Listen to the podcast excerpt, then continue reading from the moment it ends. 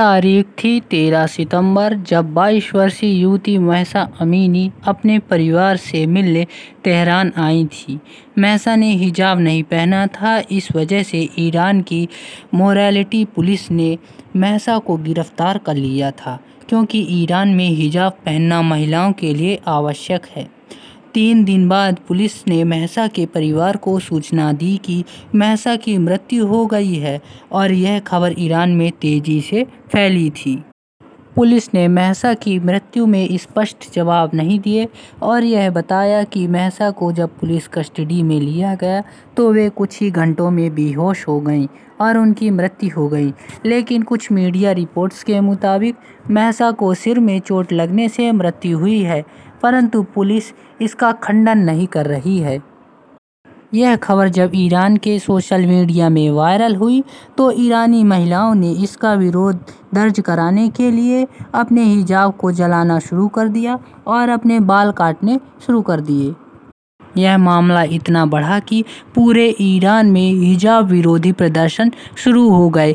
इन विरोधी प्रदर्शन को ईरान की सरकार ने बहुत ही क्रूरता से रोकने का प्रयास किया, जिसमें अभी तक 50 लोगों की मौत हो चुकी है।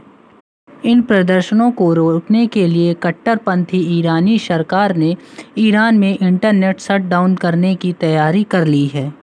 कुछ ही समय पहले इसी तरह का एक मामला सामने आया था, जिसमें एक ईरानी महिला ने टीवी में अपने हिजाब न पहनने के मामले को वापस लिया और वो कोई आम महिला नहीं थी, वह ईरान की एक मशहूर एक्ट्रेस थी।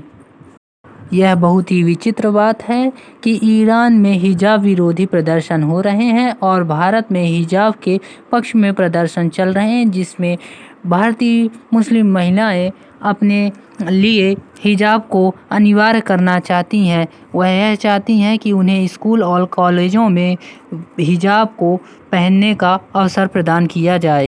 हिजाब न पहने देने पर ये महिलाएँ अपनी पढ़ाई छोड़ने के लिए भी तैयार हैं। हिजाब का मामला भारतीय सुप्रीम कोर्ट में भी लंबित है। वहाँ पर हिजाब के पक्ष में कई प्रकार के बयान दिए जा रहे हैं।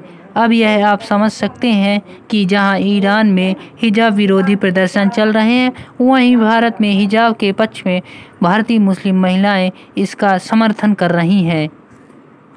आप इसके बारे में क्या सोचते हैं, हमें ज़रूर बताएँ।